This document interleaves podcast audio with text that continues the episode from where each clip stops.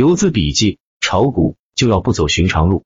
很庆幸这二天都能知行合一，胜不骄败不馁，坚信自己，细心求证。其实，在整个超短氛围里面，每个选手都差不多，比的就是耐心、专心、用心和细心，看谁能扛过去，不抛弃不放弃。今天权重的热火朝天和题材的冷冷清清，让很多选手都有放弃超短的念头。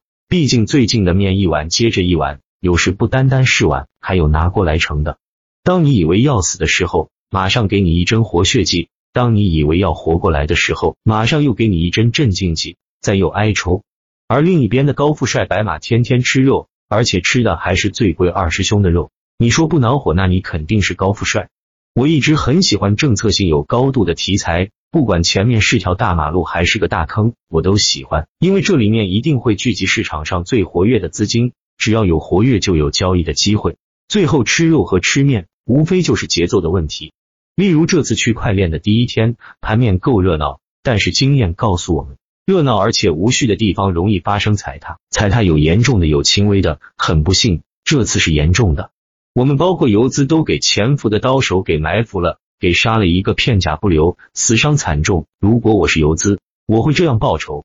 既然无力回天了，那么第一波就让杀戮更血腥一点，让情绪和筹码自由落体，然后进场收边超跌反弹，里面肯定有敌对分子等反弹卖出的，然后再杀，再收边。行进路线也是声东击西，捉摸不定。经过多次的反复折腾，不坚定的分子应该都跑得七七八八了，留下来的都是步伐一致、有共同目标、共同方向的。然后伺机发动反攻，二波开始。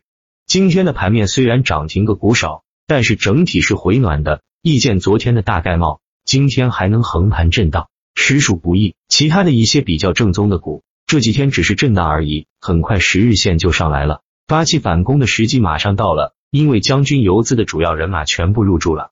在股票这个市场上，一直都觉得自己是个小学生，永远毕不了业，不毕业也行，但是希望自己不要永远当一颗韭菜，偶尔当一下可以。股市上有很多传奇，虽然我知道我成不了传奇，但是我希望我是一个传说。最后说一下，如果你也是做打板，这里有一个工具可以推荐给你，打板客网交易系统一点六四版。不知道的自己去百度。